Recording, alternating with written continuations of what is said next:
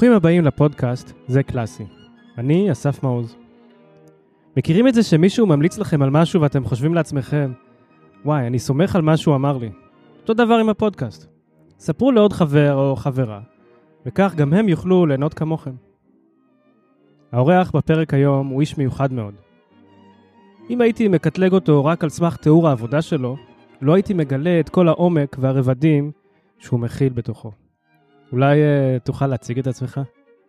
Uh, אז קוראים לי דורון אמיתי, בן 37. Uh, גדלתי במעלה גמלה, רמת הגולן. אז הגעתי לתל אביב ולמדתי מוזיקה, אני מוזיקאי, שחקן. היום אני כבר אומר לעצמי שאני מוזיקאי. כמה זמן לקח לך להגיד את זה לעצמך? Uh, 12 שנה. זה הכל? משהו כזה, כן. בעצם אנחנו נפגשנו uh, בהיכל התרבות. אתה אחד ממנהלי הבמה של התזמורת. איך התגלגלת לתפקיד הזה? בלימודי מוזיקה התעסקתי בהלחנה והלכתי לשמוע אה, סדנת ניצוח של אה, נועם שריף, זיכרונו לברכה. הייתי מאזין בסדנה,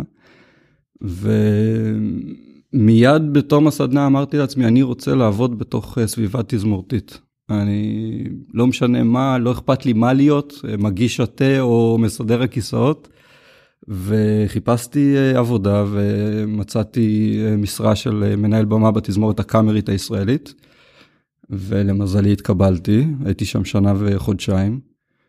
והופ, התפנה, התפנתה משרה בפילהרמונית והגשתי מועמדות והתקבלתי.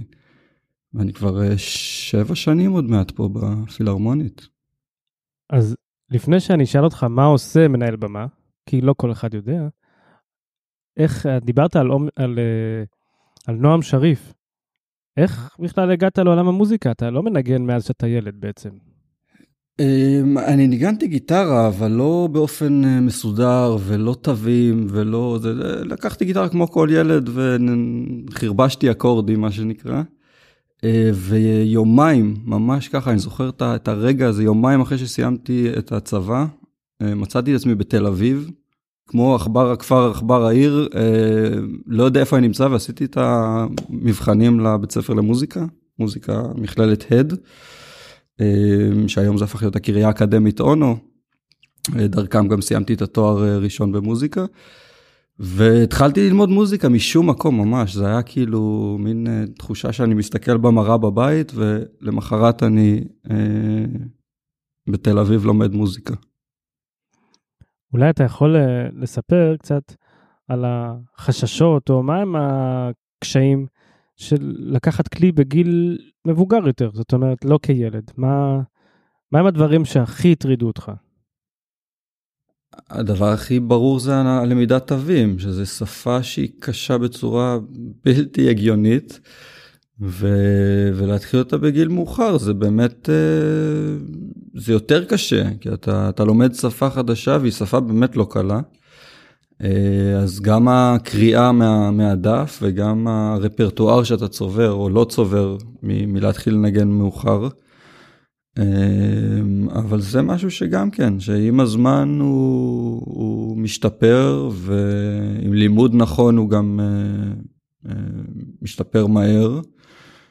אבל זה, זה תסכל אותי מאוד, שאני יושב על יצירה ואני קורא שורה שעות, וזה זה, זה קשה, זה קשה. הרבה פעמים אומרים על אה, ספורטאים שהם צריכים להתאמן יום-יום כדי שהגוף ילמד, שהשרירים יתרגלו לפעולה מסוימת. ולכן הרבה ספורטאים או רקדנים מתחילים בגיל מאוד מאוד מוקדם כדי שהגוף ילמד את כל התנועות האלה באופן אינסטינקטיבי. לא התחלת בגיל מוקדם, אז איך אתה מתמודד עם זה? איך הגוף לומד את זה?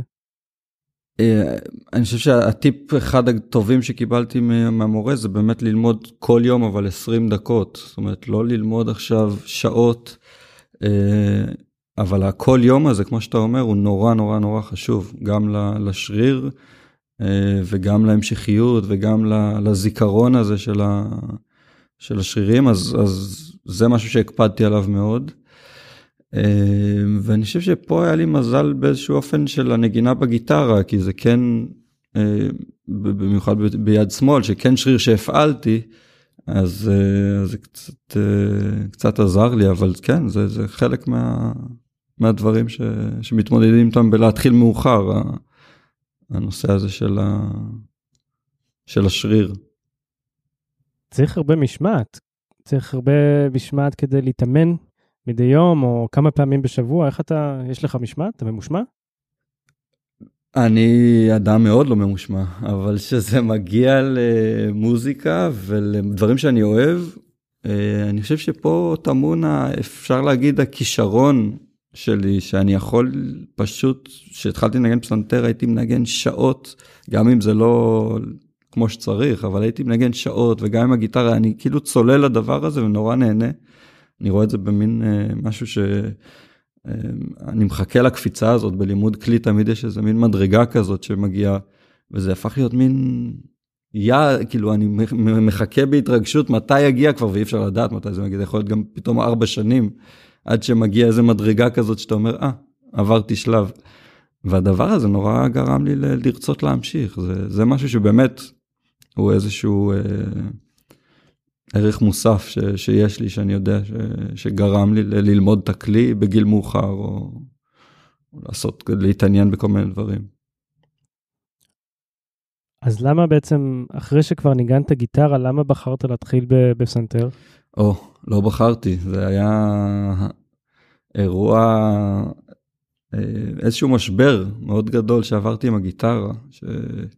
לימים אני יודע שהרובו היה פסיכולוגי, אבל uh, היה לי בעיה פיזית, היה לי כאבים מאוד uh, חזקים בפרק uh, של היד. וזה היה מתסכל נורא, הגעתי לרמה שאני ברסיטל סיום שלי מנגן הכי גרוע שניגנתי אי פעם, וזה היה נורא נורא מתסכל, ויום אחרי שסיימתי ללמוד גזרתי את הציפורניים של הגיטרה ועברתי לפסנתר. למזלי מצאתי את אה, מורתי, או היא... פגשתי את מורתי, אה, טניה פלווין, שהיא באמת מורה מדהימה, גם לפסנתר וגם לחיים, אה, ופשוט לקחה אותי לפסנתר, ובשנים האחרונות חזרתי לגיטרה אחרי שנים. אולי כדאי להגיד שאתה מנגן בעיקר גיטרה קלאסית, לא כל מיני הרכבי רוק וכאלה. קלאסי, קלאסי לגמרי, אני הפכתי להיות uh, קלאסיקאי. מכדורגלן לקלאסיקאי. יש אגב, יש דוגמה זה, אני לא זוכר עכשיו את השם, אבל נכון. כדורגלן בליגת העל שהיה פסנתרן אדיר, אה, ברח לי השם שלו כרגע. אם היית לוקח את הזמן אחורה, היית מתחיל בגיל יותר מוקדם? שאלה מדהימה, שאלה מדהימה, אני חושב עליה כל הזמן, אני חושב שלא. אני חושב שלא, כי אני מכיר את עצמי ואני יודע שאם הייתי מתחיל כמו שאני רואה שמתחילים מגיל צעיר ו... ועובדים מאוד מאוד ככה אינטנסיבי ולחוץ, אני חושב שהייתי עוזב את זה. אה, הייתי נשאר כדורגלן, שזה מה שבעצם אה, עשיתי רוב הילדות שלי, שחקתי כדורגל. אז רגע, אז בוא נעשה סדר שנייה. היית כדורגלן, ואחר כך היית בצבא, מה? הייתי לוחם בפלסר 7. פלסר 7, ואז נהיית סטודנט למוזיקה, ועבדת בתור מה?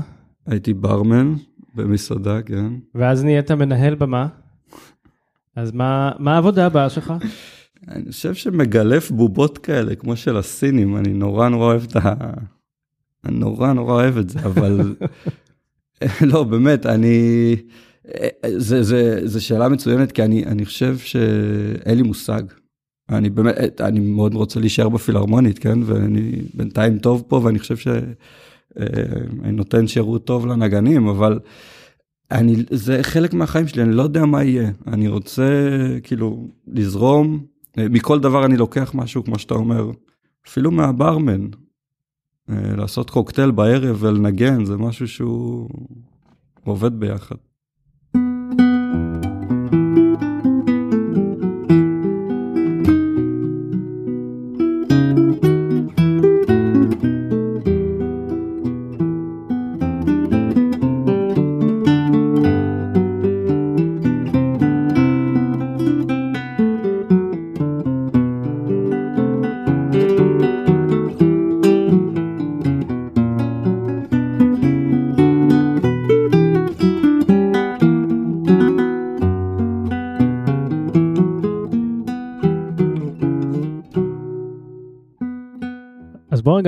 עבור המאזינים, ננסה רגע להגיד, להסביר מה עושה מנהל במה.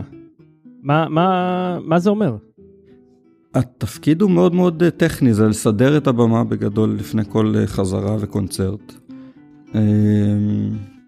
לשים לב שלכולם יש את מה שהם צריכים בשביל לנגן את הכיסאות ואת העמודים. ויש עוד כל מיני תפקידים של רישום ודברים טכניים של רישום הנגנים, ושטסים לחו"ל זה קצת יותר אקשן, כי טסים עם כל הציוד. אנחנו את כל הציוד מעמיסים לתוך המטוס, והרבה פעמים אנחנו לוקחים את הציוד איתנו למקומות כמו הודו, לדוגמה, אז צריך לשים לב שהנהג מלגזה, שהוא לוקח את הקונטרבאס והוא נוסע איתו בכל השדה, ש... שזה לא יקרה. אה, זו דוגמה אחת שקרתה שאני חשבתי שאני מקבל שם התקף לב. אבל אה, אה, צריך לשים לב, צריך להקפיד שהציוד מוטס כמו שצריך, וזה ציוד עדין, אז ששומרים עליו. זהו, להיות אחראי על הצד הטכני של התזמורת, שהוא צד מאוד עשיר וגדול, שלא הכרתי לפני.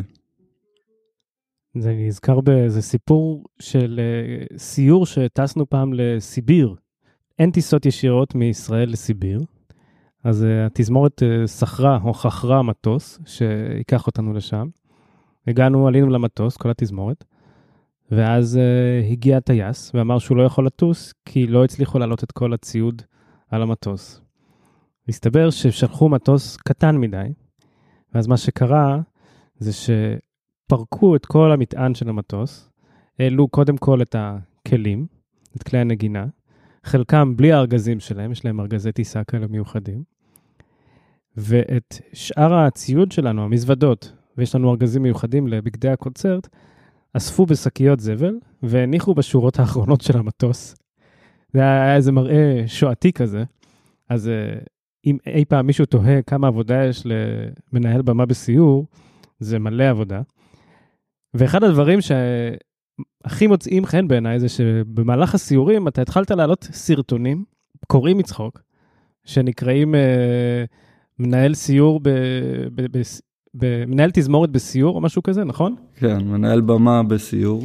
שבהם אתה בעצם אה, מראה, אני לא יודע מי הצופים שלך, אבל אתה בעיקר אה, גרמת לנו, הנגנים, לקחת את עצמנו טיפה בפרופורציה, כאילו יש, אה, יש הרבה דברים שקורים מאחורי הקלעים שאנחנו לא יודעים עליהם בכלל.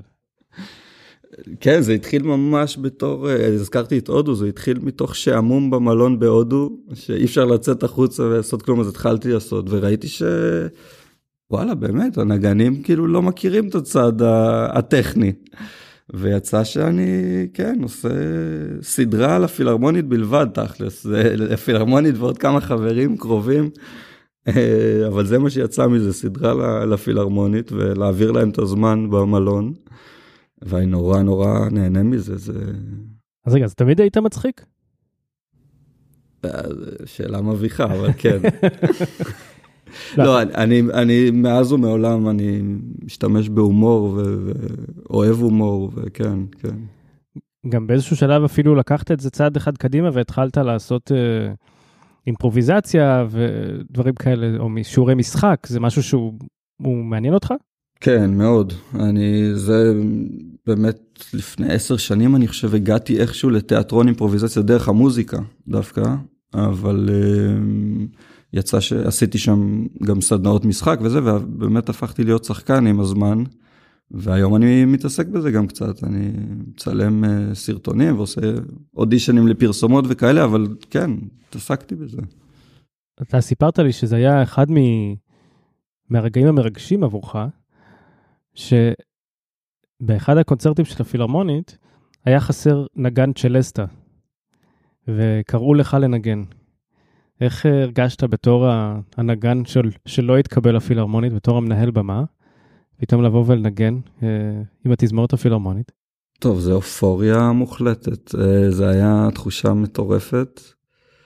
וזה סיפור, אה, ממש סיפור כמו בסרטים, כי זה היה ידעו שאני מנגן פסנתר, שמעו אותי, אבל אה, זה היה משום מקום כזה שהמנצח עמד כבר על הבמה ולא היה תפקיד, זה לא קורה כמעט, אבל גיל, גילו תפקיד קטן של צ'לסטה וקפצתי. אה, לך אני יכול להגיד, בלי שהמאזינים שומעים, שלא הצלחתי לנגן כמעט כלום בחזרה שקפצתי למים. אבל uh, לקחתי את זה רגע הביתה וכמה דקות עבדתי על זה וניגנתי כמה קונצרטים ו- וחזרות מול 2,500 איש בהיכל התרבות, זה היה אחד השיאים, אני חושב ש- שגם גרמו לי להבין שאני יכול לקרוא לעצמי כבר מוזיקאי אחרי 12 שנים של לימוד ותיאוריה וכלי וזה, בשביל לנגן כמה תיבות עם הפילהרמונית. אה, אני חושב ששם זה היה השלב שאמרתי, אוקיי, עברתי איזושהי כברת דרך ואני יכול לקרוא לעצמי כבר מוזיקאי. או, זה ממש אה, מרגש ש... שאתה מגיע כביכול מאחורי הקלעים ויושב על הבמה עם התזמורת. זה ממש היה ככה, זה היה חצי ראשון הייתי עם הפפיון השחור שלי בתור מנהל במה, ו... והיה הפסקה, שתיתי כוס מים, החלפתי לפפיון לבן של נגן, ועליתי לבמה, זה היה ממש כאילו... אתה מקווה שזה יקרה שוב? כן, אני אפילו אשאף לשם, אני לא יודע אם לנגן צ'לסטה בפילהרמונית, אבל כן לנגן, אה, כן לנגן אה, עם תזמורת, או לנגן עם הרכב אפילו קאמרי, שזה נורא נורא מעניין אותי, עם הגיטרה. יש סרט, שאני לא יודע אם אתה מכיר אותו, שהוא נקרא באנגלית 20 feet from stardom. Uh, בתרגום לעברית זה נקרא מרחק פסיעה מהתהילה. שזה סרט שמראים בו זמרות ליווי בארצות הברית של האמנים הכי גדולים. ואחת מהזמרות ליווי אומרת באיזשהו שלב בסרט, חלק יעשו הכל כדי להיות מפורסמים. אני רק רוצה לשיר. אתה רוצה להיות מפורסם, או שאתה, זאת אומרת, המרחק הזה, שאתה כמעט על הבמה, אבל לא, הוא מכשול, או הוא פשוט, אתה, איך אתה מתמודד איתו? מבחינתי זו זכות גדולה ל- ל- להיות חלק מההיסטוריה של הפילהרמונית, גם אם זה לסדר את העמודי תווים. אה, אם אני רוצה להיות מפורסם, אני חושב שבכמה שנים האחרונות אני כן רוצה להיות, אה, כי אני חושב שאני רוצה שישמעו אותי. זאת אומרת, אה, הייתה תקופה ארוכה שניגנתי לעצמי וכתבתי לעצמי, ו... והבנתי שאם אני רוצה באמת להוציא את היצירה שלי, אז אני צריך שיכירו אותי. אמ, שזה גם היה תהליך ארוך, שאני עדיין שם, אבל כן, אני רוצה שיכירו אותי.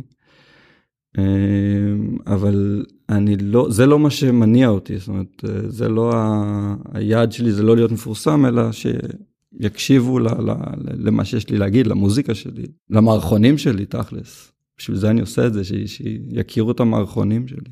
אולי אתה צריך להמציא ז'אנר חדש של מערכונים ומוזיקה דורון אמיתי המופע היחיד על הבמה. יאללה. יאללה, לקחתי, קדימה.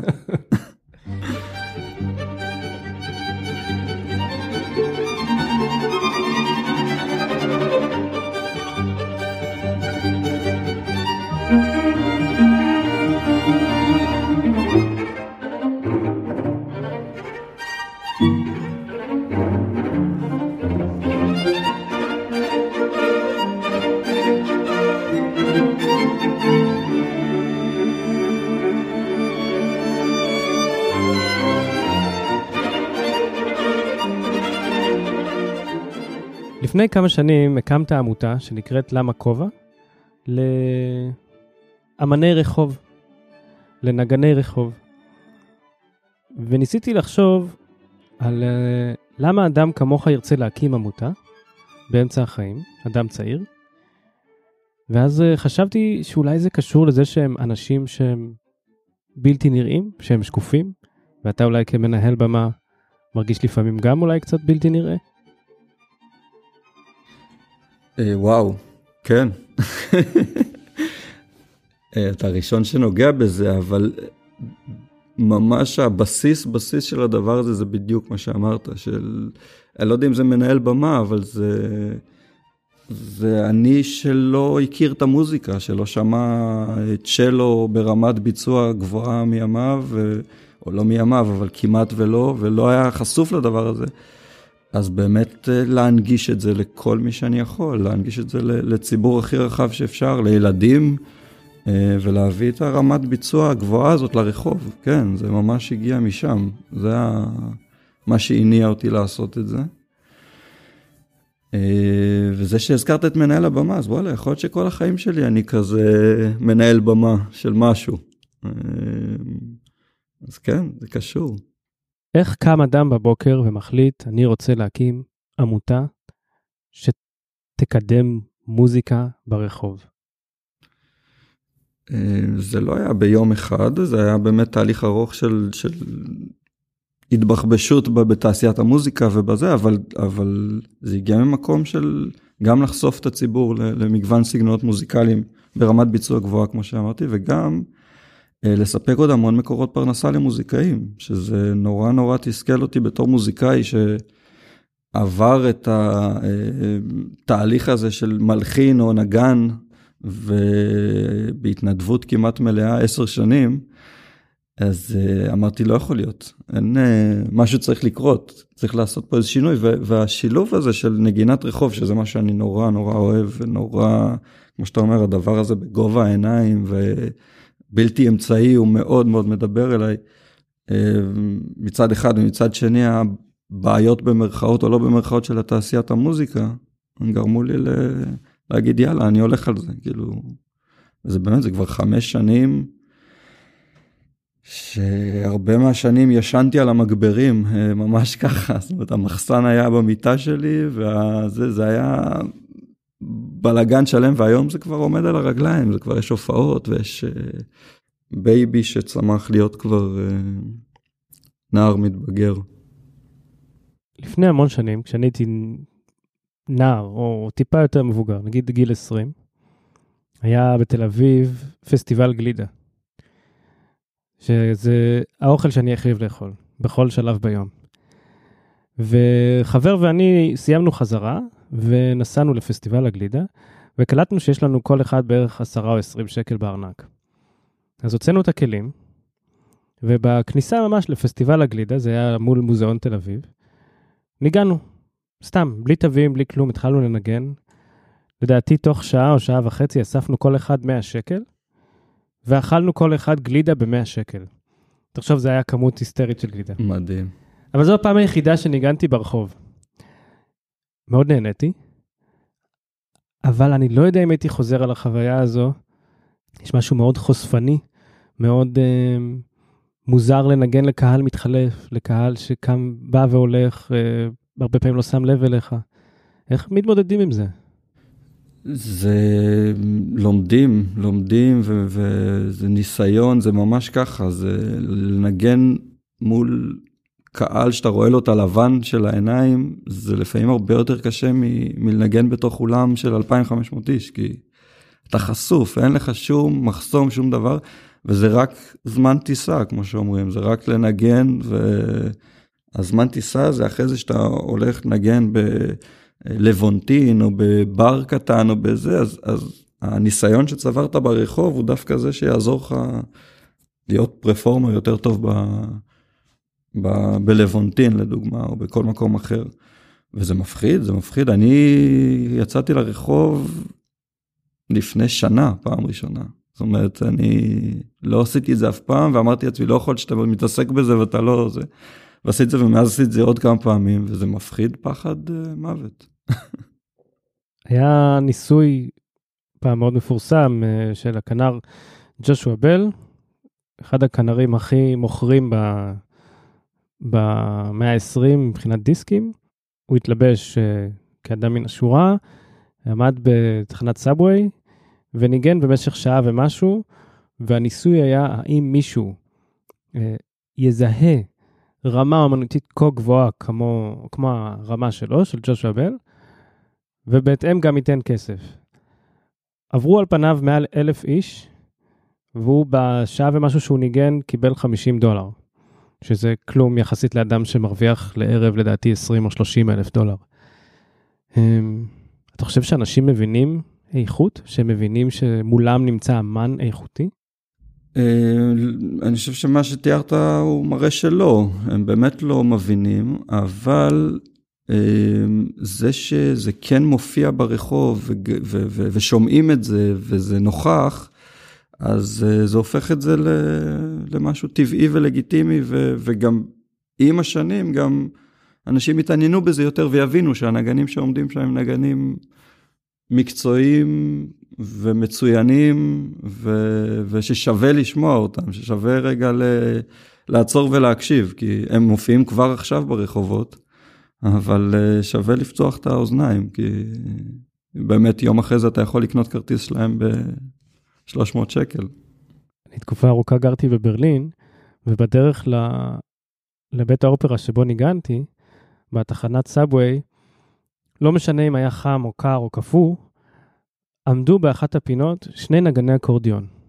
אה, הייתי תמיד נפעם מהנגינה שלהם, ניגנו כל כך טוב ביחד. עיבודים ליצירות מוכרות, עיבודים לסימפוניות, לתזמורת, בשני אקורדיונים.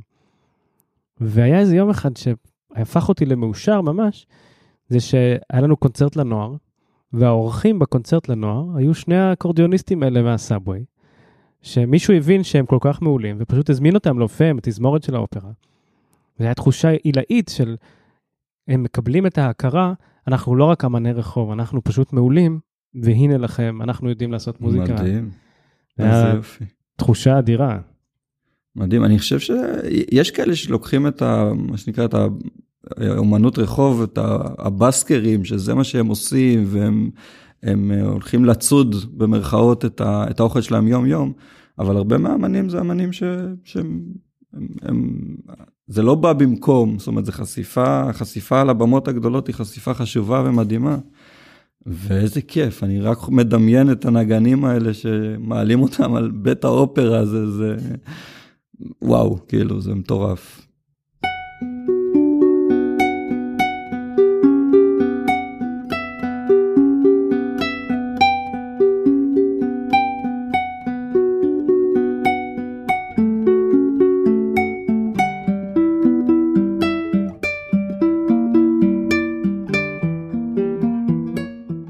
יש לי שאלה כמוזיקאי שמתמודד עם השאלה הזו. יש לך בן, יש לך ילד מקסים ששמו בן. אתה מאחל לו שיהיה מוזיקאי? תראה מה זה, סבתא בדיוק אמרה, למה הוא לא מתחיל ללמוד כלי ושיהיה סולן וזה, זה, אמרתי, מה, למה שיהיה סולן? חס ושלום. אמ, אני לא מאחל לו שיהיה, אני לא מאחל לו כלום, אני לא, מבחינת אה, זה, כרגע נראה שאני רוצה שהוא יהיה שליח וולט, זה נראה, זה נראה הדבר הכי בטוח היום. אבל uh, אני באמת מאחל לו מה שאיחלו לי, אני חושב, של לעשות את מה שאתה אוהב, ול, ולהתמיד בזה, ו, ו, ולחקור את זה. Uh, אני מאוד ארצה שהוא ילמד כלי נגינה, וכן, אני חושב שאני ארצה שהוא גם יהיה מוזיקאי, אבל זה לא... אני לא אדחוף אותו מגיל חמש ללמוד פסנתר, כי אני רוצה שהוא יהיה סולן. אמ, ממש לא. אתה אדם שהצליח ללמוד הרבה לאורך כל חייו. למדת והפקת כישורים שונים לאורך כל חייך. יש איזשהו משהו שנוסף שהיית רוצה ללמוד היום? אני רוצה שיה, ש, שיהיה לי את הכוחות לשים את הטלפון בצד, להיות עם הבן שלי. תכלס, שאני איתו שיהיה לי את הכוחות לקבל את הזמן שלי איתו, להיות בריא. אני, אני קצת מדבר כמו בן אדם בן 80, אבל, אבל תכלס זה מה שאני כאילו, זה הדבר הכי חשוב, גם זה מה שאולי הבנתי בקורונה, שכאילו יש את הסביבה הקטנה, את הילד ואת ה... הבריאות שלך, שזה הדבר הכי חשוב שיש. זה, זה החלום שלי זה להמשיך להיות בריא ו, ולהיות עם הילד. אז בדרך כלל אני, אני מסיים כל פרק בבקשה להמלצה. המלצה תרבותית של משהו שהיית רוצה לשתף עם המאזינים. יש לך אולי איזשהו משהו שהיית רוצה להמליץ? יש לי uh, המלצה חמה מאוד למופע קצת לא קונבנציונלי, אבל שווה לכולם. זה מופע ליצנות למבוגרים של קבוצה שנקראת דווי, ויש להם uh, הצגה שנקראת Under Construction. אני ראיתי אותה, לא יודע מה, אולי עשר פעמים. וואו. וכל פעם אני לומד משהו חדש על עצמי, על החיים, ואני צוחק בצורה משחררת ומטורפת לחלוטין, אז רוצו לראות. טוב, אז זה אחת ההמלצות הכי מיוחדות שהיו לי עד כה. תודה על ההמלצה הזו. אז באמת, אה, דורון, תודה אה, שהתארחת בפרק, ואני מקווה שגם זה ייתן השראה לחלק מהמאזינים שלנו שאולי אה, חששו להתחיל לנגן בכלי. אל תפחדו, אפשר פשוט להתחיל לנגן, לא משנה בני כמה אתם, זה חסר משמעות הגיל. לגמרי, אני אגיד משפט אחד שהמורה שלי אמרה, שאנשים לא באים לקונצרט לשמוע טכניקה, הם באים לשמוע מוזיקה. ולעשות מוזיקה אפשר בכל גיל. תודה רבה לדורון אמיתי. קטעי הנגינה בגיטרה ששמעתם בפרק נוגנו על ידי דורון. קישור לעמוד היוטיוב שלו, ובו כל המערכונים שהעלה מהסיורים של הפילהרמונית, נמצא בתיאור הפרק, וכמובן, בעמוד הפייסבוק שלנו, זה קלאסי. מוזמנים לעשות לנו לייק או לשתף את הפרק אם אהבתם. בנוסף, תוכלו למצוא קישור לעמותה של דורון למה כובע, אם תרצו למצוא מופע רחוב בסביבה שלכם, או אם תרצו לעזור לעמותה. אתם מוזמנים ומוזמנות להגיב על הפרק או לשאול את דורון שאלות. אל תשכחו לעקוב אחרי הפודקאסט בספוטיפיי, אפל, גוגל פודקאסט או כל אפליקציה אחרת החביבה עליכם. אני אסף מעוז, נשתמע בפרק הבא.